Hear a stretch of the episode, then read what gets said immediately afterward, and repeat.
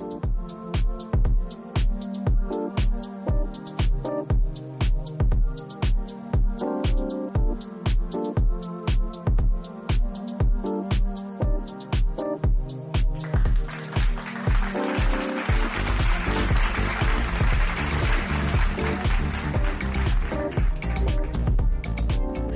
guys. Welcome back to Skincare Anarchy. This is your host, Ekta, and I have an amazing guest today.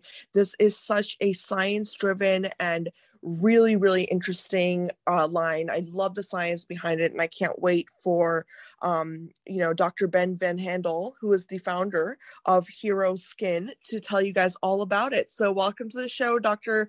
Van Handel. I'm so excited that you're here.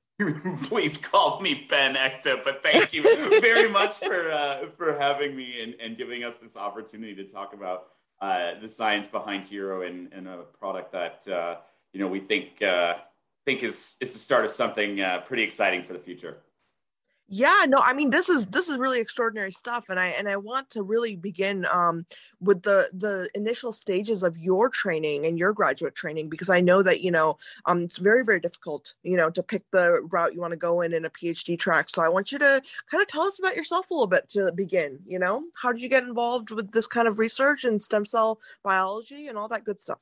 Yeah i you know, I I went to undergrad in a tiny little school in the Upper Peninsula of Michigan, right on Lake Superior, Northern Michigan University. Incredibly beautiful, right? Um, it snows a lot. oh my god, I'm from Michigan. What the heck? This Are you serious? Are you so okay, yes. you can't see me, but right now I've got my hand out. Are you like the lower or the upper peninsula? Uh, East Lansing. I grew okay. up in East Lansing. Yeah. Got it. Got it. Okay. Well, that is that's a very small world, uh, especially in that part of the world. It is quite small. Uh, but yeah, I went to to NMU, and um, you know, I I had no idea. Like I think a lot of people at that age um, what I was doing in college. I think I started as a uh, history major, then I switched to math and physics.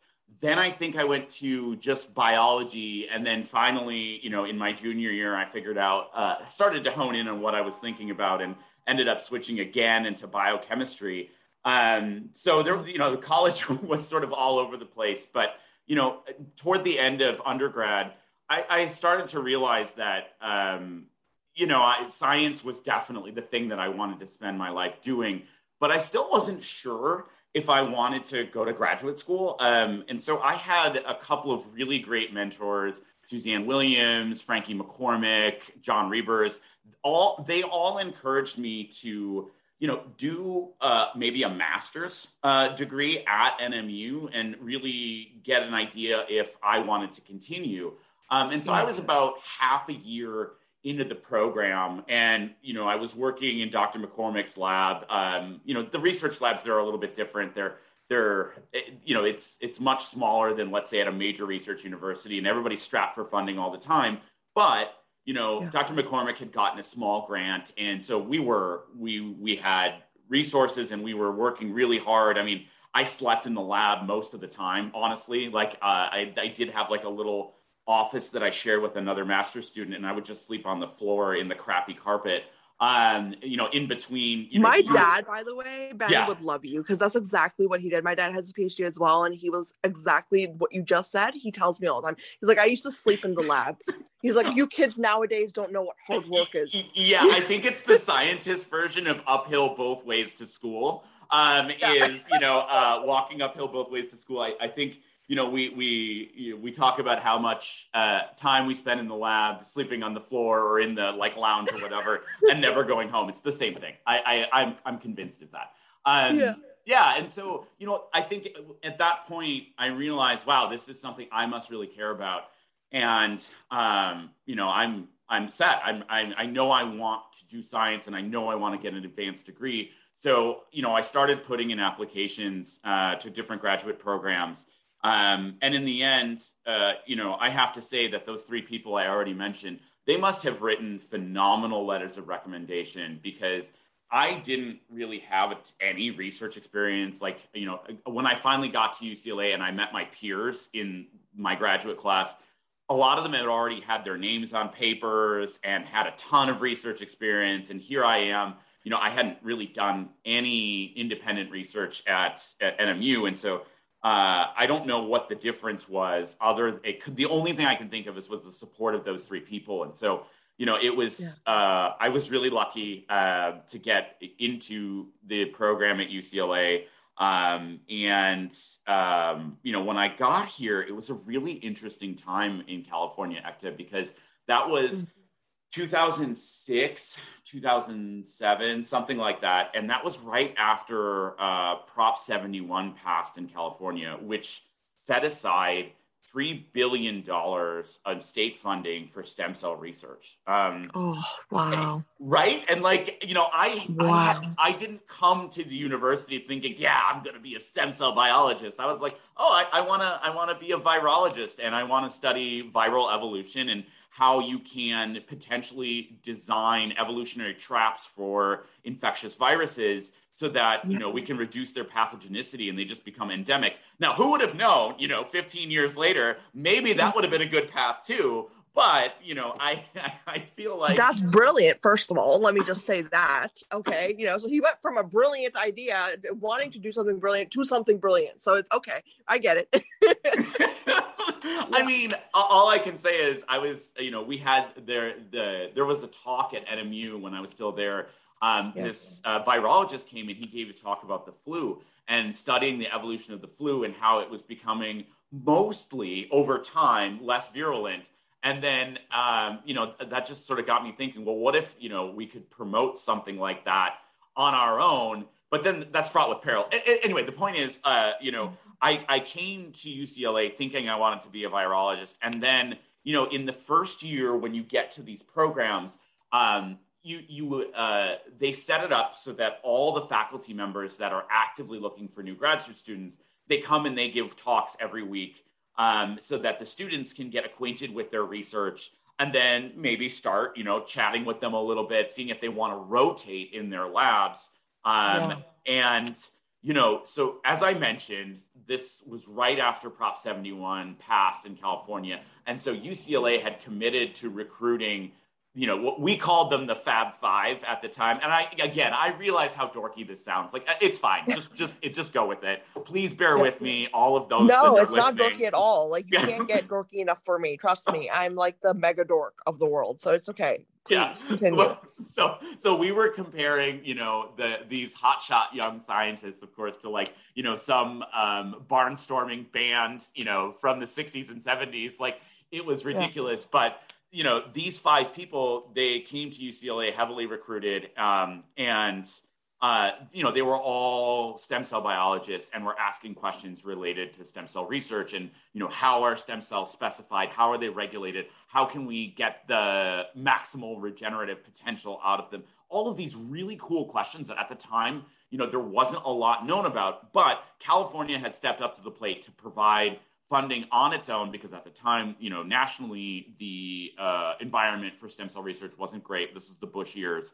Um, oh, and yeah. so yeah, like you you might remember, I don't know. Uh, but no, I definitely remember. Yeah, it was very hard to get uh, funding for sure. Yeah, yeah, yeah. And so California just you know took it upon itself and really encouraged this. And so you know it was one of those Fab Five, Dr. Hanna Mikkola, that was she gave a talk. Uh, it was in October. I remember it, which is ridiculous because it was forever ago. But I remember she was talking about how blood stem cells are formed and um, really trying to understand what are the environmental factors that contribute to their formation and you know mm. can we can we apply this in a dish so that maybe we could culture them and expand them to treat diseases um, because you know at the time that was impossible. We're closer but it's still actually impossible. Um, and yeah.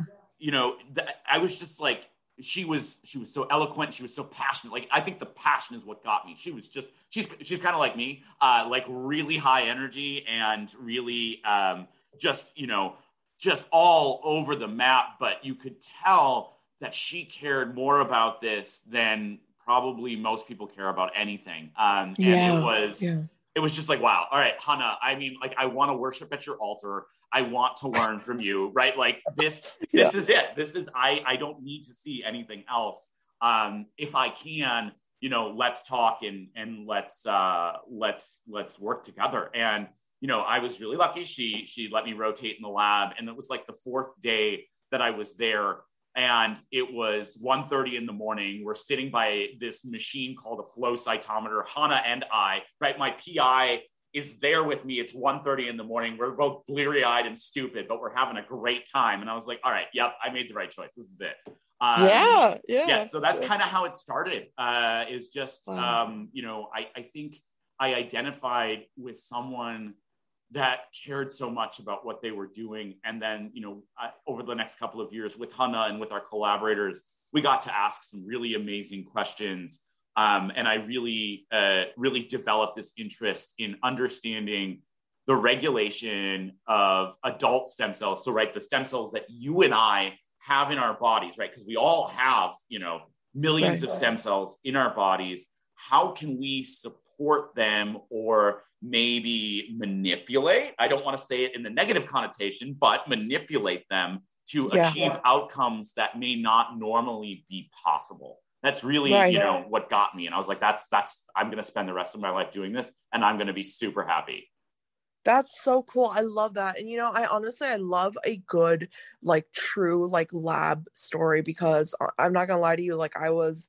a year away from getting my phd and i decided to just say no and get my master's and go to medical school. So i understand and i am so so excited to hear that you you know you found someone who has such a great passion because honestly that's what the best part of like i think uh, biomedical research is and that's something that i i try to push so much on my podcast is the understanding that like you know the people who are creating the pharmaceutical um, solutions for us whether it's in skin health or any other area are the phds and we can't sit here you know like a lot of my clinician friends are like yes or no to things and i'm like have you done the bench research? Have yeah. you done the bench work? Have you been in the lab at 1 a.m looking you know what i mean looking yep. at data? Like no you haven't. So you can't say yes or no to things. So i really really love that you went into that because i think it's very important for the general consumer to understand that the amount of work and passion that goes into research and development and really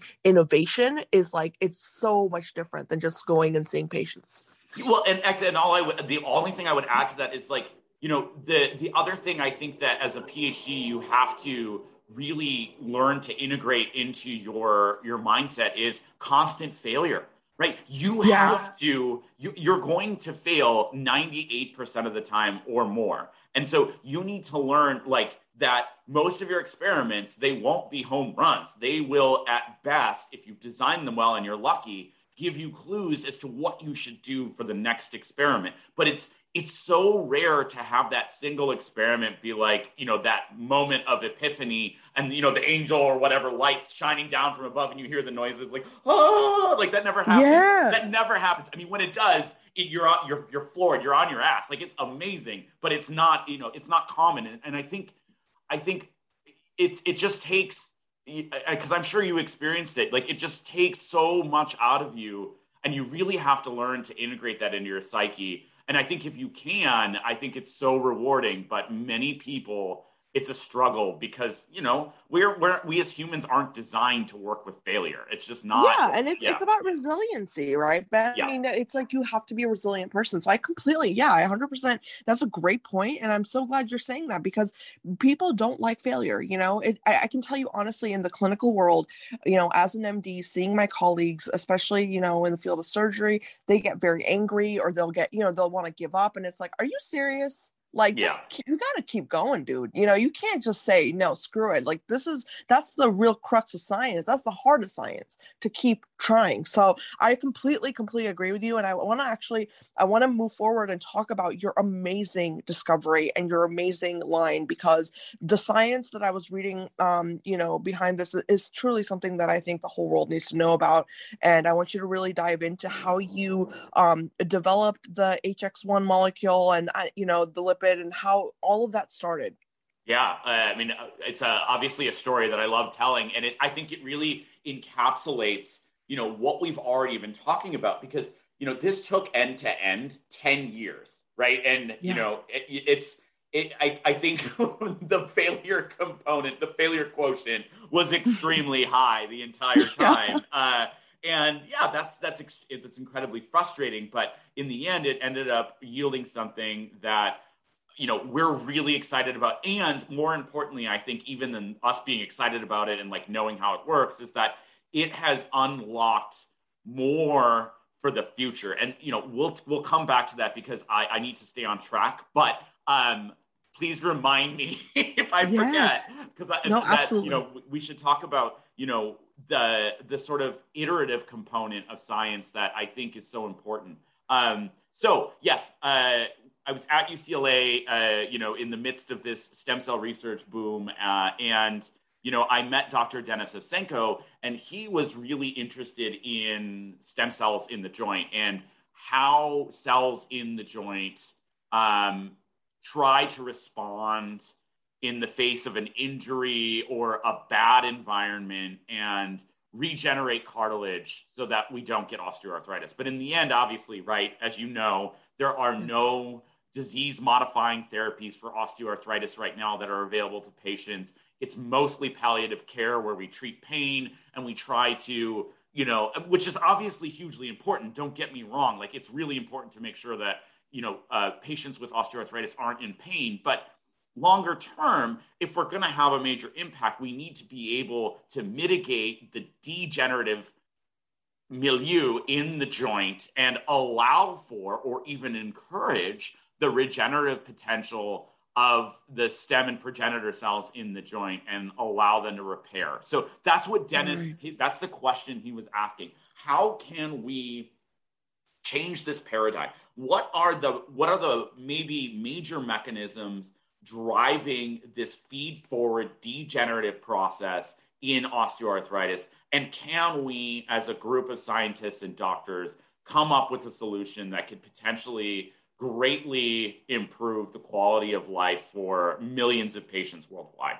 I mean, so you can imagine, I'm, I'm a young scientist, and it's like this this guy wants to do, you know, ask this huge question. And I'm like, oh my god, yes, like I am yeah, on board. That's Let's a, do it. Right. Right. That's like huge. Uh, that's like literally like mind altering, like different perspective needed to understand this. Like that's really big. That's a big question. So yeah, I can definitely see that. Yeah. and, and it just it just draws you in. And so, you know, what what Dennis and I ended up doing over the next decade was really trying to understand mechanistically what would be potentially a major driver of the disease phenotype. And what we landed on after you know, understanding why cartilage can regenerate in, you know, young people, but not older people. Why is this capacity changing over time? What we found is there's a huge, excuse me, inflammation has a huge influence on it. Now, that's not new, obviously. You know, everybody knows that inflammation um, is a core component of the degenerative phenotype in osteoarthritis. But I think the paradigm shift was for us understanding that inflammation can greatly accelerate the aging process in yeah. stem and progenitor cells in the joint and you know essentially wipe out their capacity to respond to a bad environment very quickly because they sort of reverse benjamin button like you know you get this injury and instead of, you know, in that movie going back in time, they just slam on the gas and, and age so quickly. And as we all know, you know, stem cells, older stem cells have a significantly reduced regenerative capacity. And so it clear this link between inflammation and aging, which obviously people have coined the term inflammaging in the biomedical world, um, you know, was becoming more and more recognized and Dennis and I decided, you know, what we were going to do was specifically try to come up with a molecule or series of molecules that could target inflammaging and protect stem and progenitor cells in the joint so that we could potentially stop the progress of osteoarthritis or maybe even reverse the course of it.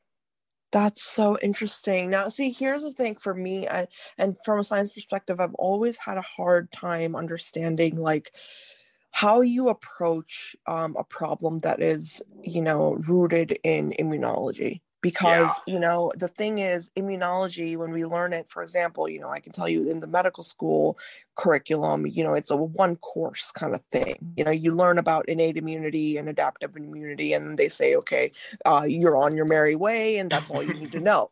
And it's like you know well that's not even like a piece of the puzzle and so when you're and, and that's why i'm i'm just so um you know my mind gets so boggled because how do you look at this overall state of inflammation um from like an aerial view and figure out where you want to target right? So like how what was that process for you like in terms of like figuring out the the first steps of where you really wanted to you know like approach like in terms of like which mech which uh pathways did you want to target? What did you want to look at specifically? Yeah yeah I, and and I, I think you know you're giving us a lot more credit than we deserve in this situation. so, uh, because you are 100% right. There are so many levers and pulleys and interdependencies and, and, uh, matrix complexities, right, in different cell types of the immune system acting on resident cells in a tissue. And then obviously you throw a stimulative signal like inflammation into the mix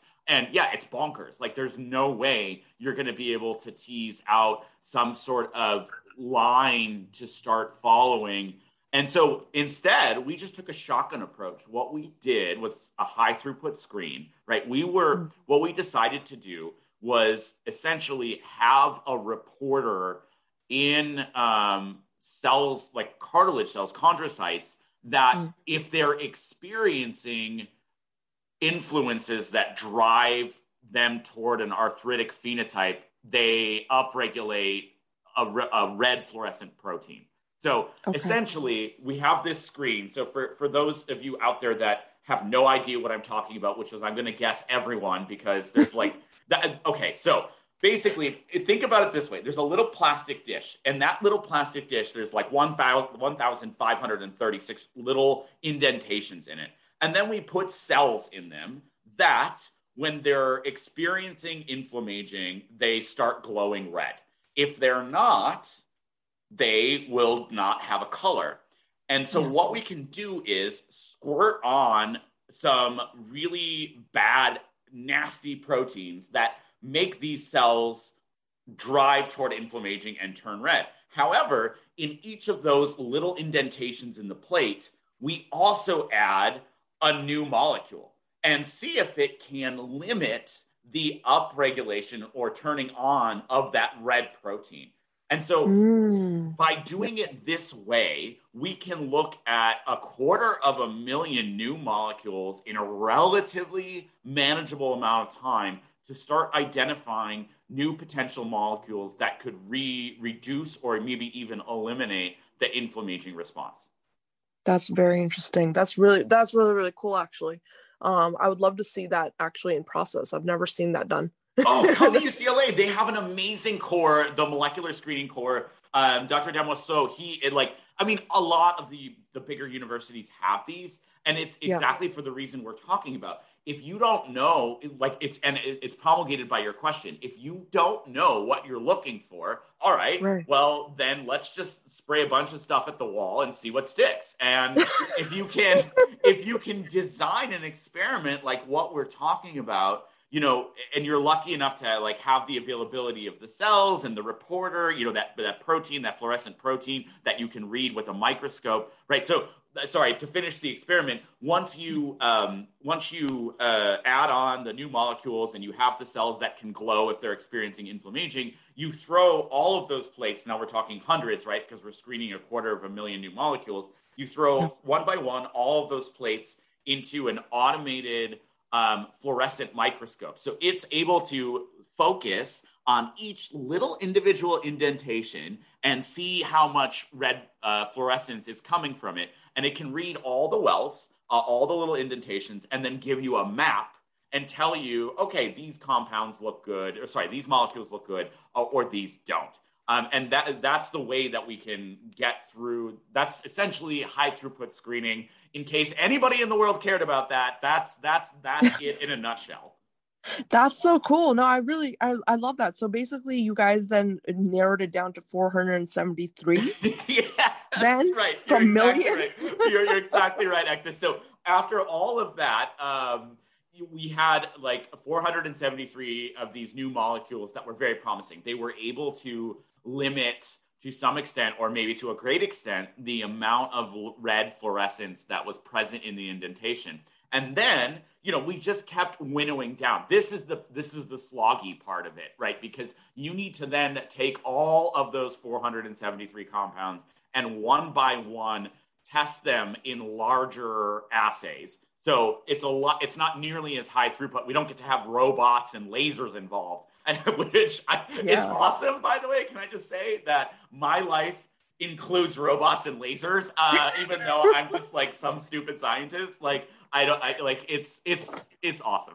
Uh, anyway, um, yeah. So so you know we got down to 473. We kept winnowing it down, and eventually we got down to three. Uh, and then you know we had our prime candidate, and that part that portion going from 473 to one took about two years in and of itself, just because it's not at all high throughput, um, and you know it, it, takes a lot of effort uh, to make sure that you're willing to throw away that molecule and move on to the next one because you yeah. just don't want to leave anything out on the field you want to be able to have a comprehensive evaluation of that pro- of the properties of that molecule. So we got down to one, but of course, because we're perfectionists and scientists, and gosh darn it, we want to make sure it's fully optimized.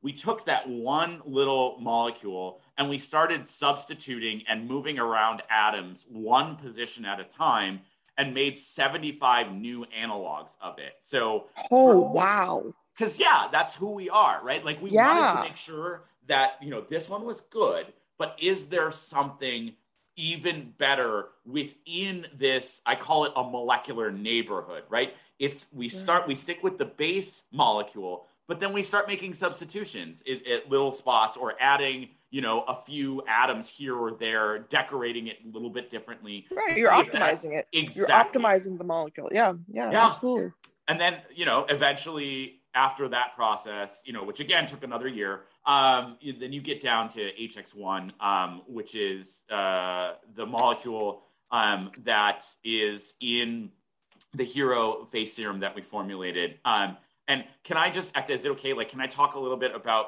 you know, uh, HX1 itself? We figured out exactly what it does. Um, yes, which, please. Yeah, okay, yes. great. Because I'm I, I I'm talking a lot, and I don't know if that's okay. No, so, I want you to. I'm letting you talk a lot because I want you to really go through the science, and I love that you're doing it, and so that's why I'm not interrupting you. okay, great, great. Yeah, it's not uh, because of lack of interest. Trust me.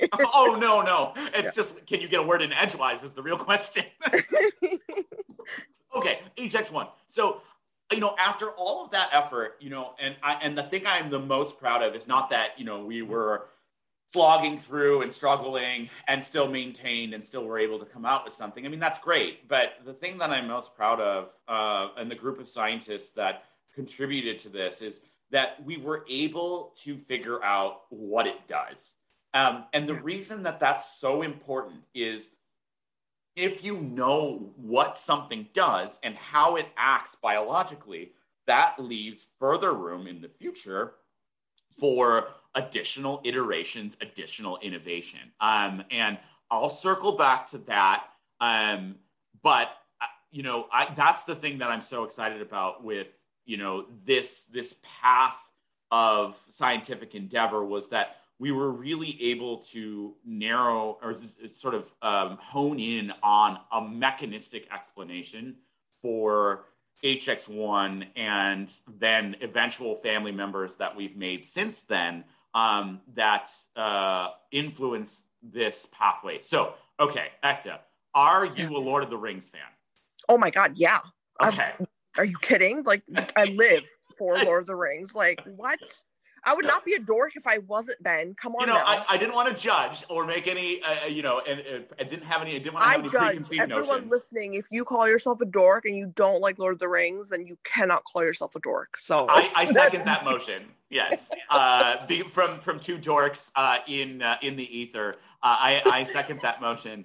Um, okay, so Lord of the Rings, right? You know, yeah. there's the ring, right? It's the one ring that rules them all, and it has incredible capacity to you know modify and manipulate the environment and control the fate of, of middle earth uh, you know and that's not an exaggeration. Go watch the movie read the books like right. but anyway all right. So one ring to rule them all. Turns out on the surface of stem cells and uh, and other uh, progenitor cells there is one protein that rules them all. And this mm. protein has an incredible job so when it's activated in one way, uh, and this is typically the way that it gets activated when we are young and our stem cells are super happy and healthy, it promotes a regenerative, a healthy regenerative response. It tells the stem cells, okay, great, life is good, make more exact copies of yourself,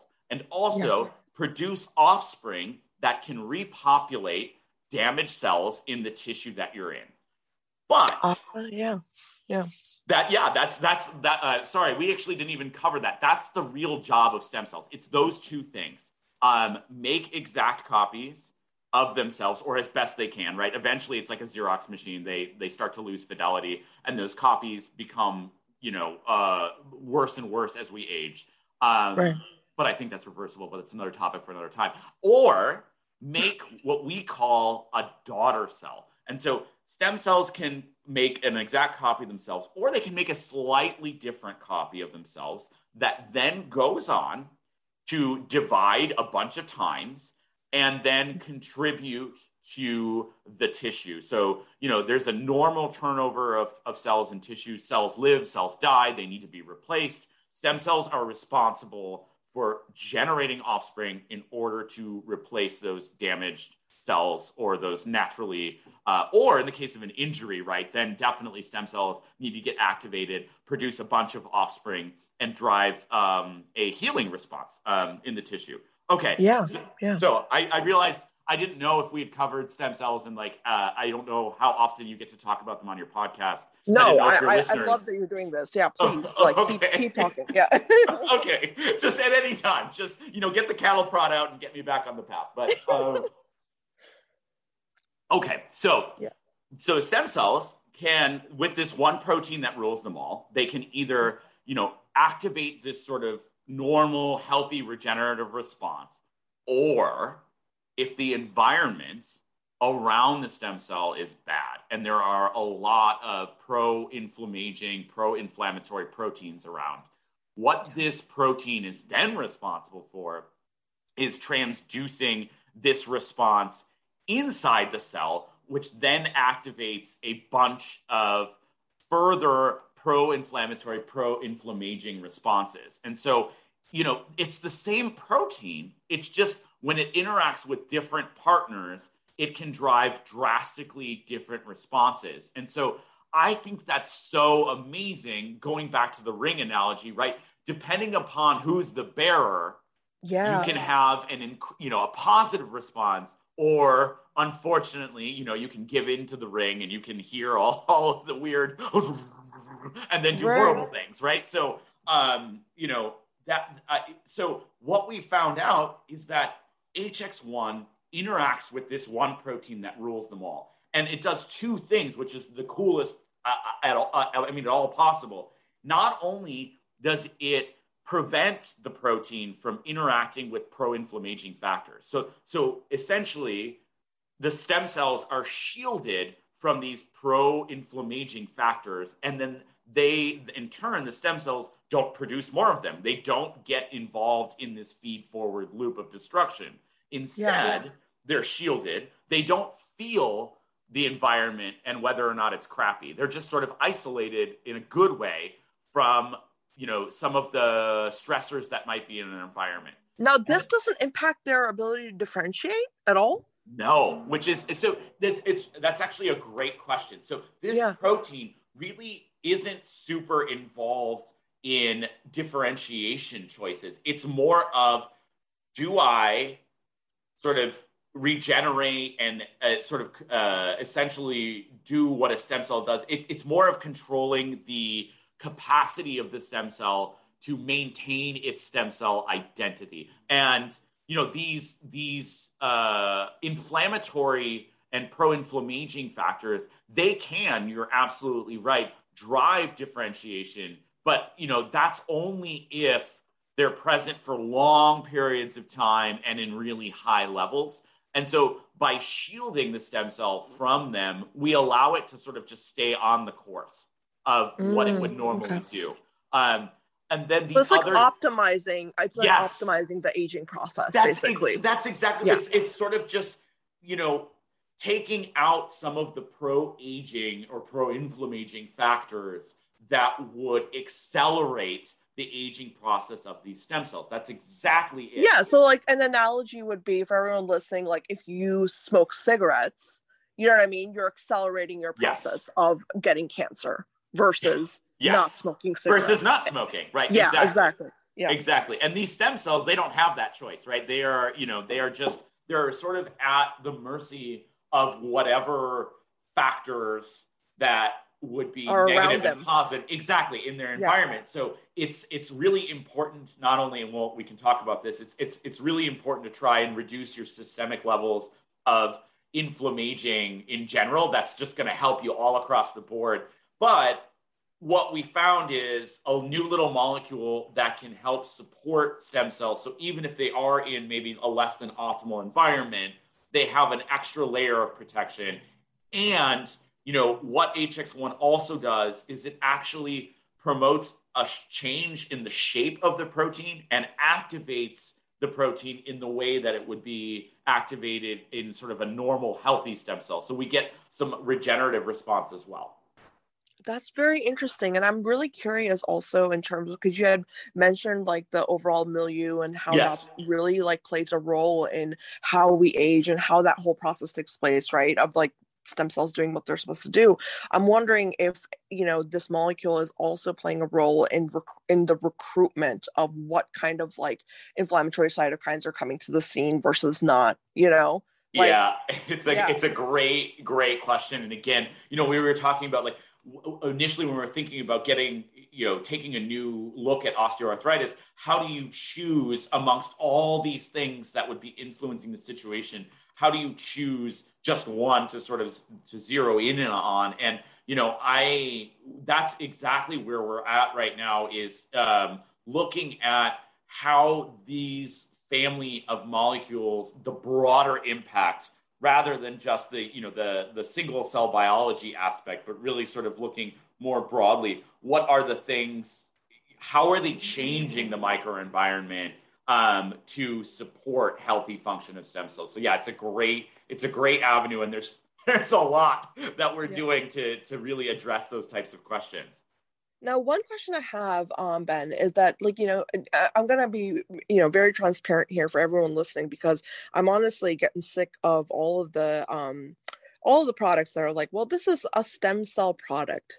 You know, it has stem cells in it, and it's like that doesn't mean jack shit okay? If i'm not going to put stem cells on the top of my skin and then expect my skin to all of a sudden be better. You know what i mean? Yeah. So it's like can you please clarify that for everyone listening? Because this is so different. That's what i want people to understand. This is an actual molecule that's involved in the signaling that's occurring for normal stem cells to be protected. So i want you to clarify that for people because i know there's a lot of products out there that are like well we have plant stem cells in our product and uh-huh. this is what you need. So uh-huh. can you uh-huh. just talk about that a little bit?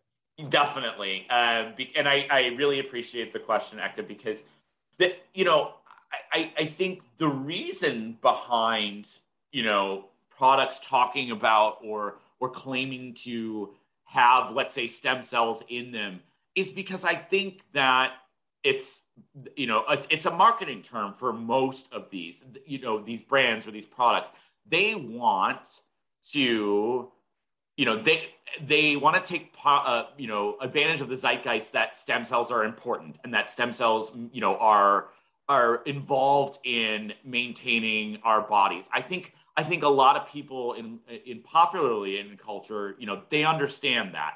But you know, these products, like you were saying, okay, so let's take an apple stem cell, for example, right? Yeah. Okay, first of all, I don't know what that is. Um, I'm a stem cell biologist, and I don't know what that is um, because you know we have at least in the animal kingdom, like in mammals, we have a very strict definition of what a stem cell is and what a stem cell isn't. So Um, yeah. I am, I admit, not horribly familiar with the plant literature on defining stem cells, but I suspect it's not extremely robust. So let's, okay, so putting that aside, what is a plant stem cell? Let's just assume that they exist and that these, um, that, you know, that we're able to somehow isolate them. Let, again, yeah. I, I feel like we're going out on a limb here, but let's just say, let's just say this is happening. Okay, so stem cells, you know, they themselves have important functions, like we were talking about, generating daughter cells and offspring that contribute to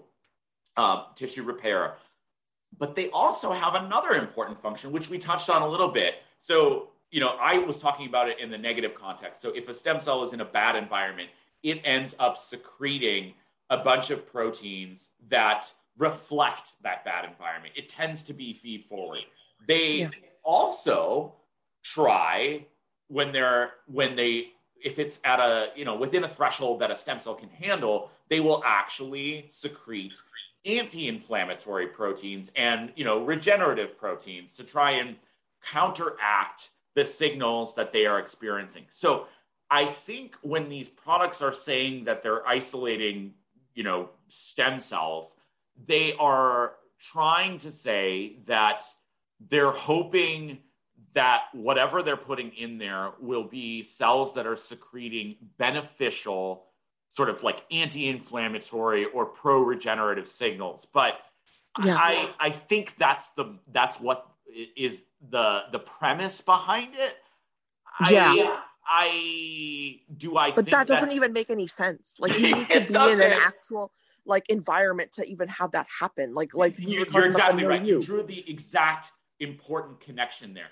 For yeah. a stem cell to have a you know an, a very uh, hyped up beneficial response it needs to be experiencing something you know mildly annoying or somewhat negative. And so unless you're harvesting these apple stem cells after you've bruised the apple again i have no idea how this happens. Um, I, I, I, I have a i'm confused about you know what's going on there. And then to the point you made which I think again, everybody that's listening has figured this out by now. What we how we chose to approach this is instead of sort of just adding stuff on either extracts of stem cells or stem cells themselves, what we're doing is the stem cells you already have in your own skin, we're yeah. giving them tools to better deal with the challenges that they're facing and we're we're you know kicking them into a regenerative response just by you know applying something topically well this is like you know this is for this is a terrible analogy but i'm just gonna run with it. It's like the dare program for like kids not doing drugs. So like if you have little kids and you don't want them to do bad things then you tell them this is not something you should do and you give them tools that say you know that give yeah. them reasons to not do bad things. So it's kind of like that you know? It's like For teaching sure. them like yeah. teaching them like here you go this is a good example of what you should do with your life rather than giving them cigarettes and alcohol you know exactly. what i mean like yeah exactly. So yeah, so don't give your stem cells cigarettes and alcohol. Give them HX1 instead. right. Sum that all exactly. up. Yes. Exactly. No, and you know, actually, I have one more. I have a question for you about the um because I know a lot of clinicians love asking this question, and it drives me nuts. But I have to ask, what is um the permeability um, aspect yeah. of HX1. How do we? How does it go into the skin to the point where it actually reaches the stem cells? And can you tell us about that? Yeah, awesome question. I don't mind that question at all. In fact, I think you know you have to, as a either a potential consumer or as a as a formulator of, of, of a new technology, this is a critically important question. You have to yeah. understand the solubility of the the molecule that you're working with and create a formulation that enables it to get to where it needs to be through the stratum corneum and all the other things that are, you know, because the skin is literally armor. We are wearing armor on the outside of our bodies. It's designed to keep things out. And so, yeah.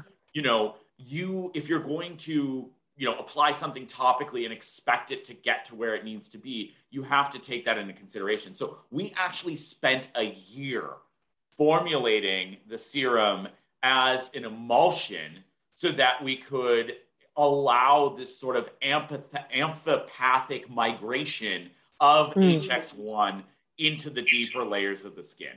So yes, the answer is we we knew that you know HX1 itself is pretty hydrophobic, um, and so we needed to you know as a vehicle give it some capacity that was hydrophilic, um, and yeah. so it ends up being encapsulated in these little uh, droplets um, and that are inside out and uh, are hydrophilic, and so it, then it can penetrate into the skin where it needs to be, and uh, and then interact directly with the stem cells. That's awesome. I love that. And by the way, everyone listening, amphipathic means that a molecule is both hydrophilic and hydrophobic. It has yes, properties of both. You. So I just I just got into jargon and thank you. Thank you. just wanted to let everyone so that you can follow along. But this is this is really, really cool stuff, Ben. I mean, honestly, I I could talk to you for hours about this, and I would love to have like a part two because I think there's so much potential here. But I know what you wanted me to remind you yes. to come back to a topic. So I want you to, um, you know, close off and and make some comments on that aspect as well. Which you yeah. So I thank you again for for circling back. So you know, I what I you know what I wanted to say is um, you know, why we were so excited about figuring out what HX1 does is it enables innovation and continued, uh, we call it uh, iterative medicinal chemistry. Basically, doing that thing I was talking about earlier, where we continue to move atoms around or add additional functional groups to the molecule and test them to see if we can continue to, you know, elicit different properties from daughter molecules of HX1 or maybe even better properties. And so the the culmination of those efforts, you know, we have a molecule that is going into clinical trials next year at USC here in Los Angeles um, yeah. for mild to moderate osteoarthritis to sort of and and I'm so excited about that because you know the work that we've talked about today enabled that sort of circling back to what we were initially looking at, which was osteoarthritis. So we have kept sort of on the path of developing new molecules to sort of get at our initial question, which is how do we interrupt the inflammaging process so that we can allow for uh, disease modifying activity in osteoarthritis? Um, and so that you know that clinical trial will start recruiting sometime late next year um, and you know we're just I'm, I'm, just so proud that to, to contribute to something like that because yeah uh, i mean that is huge deal.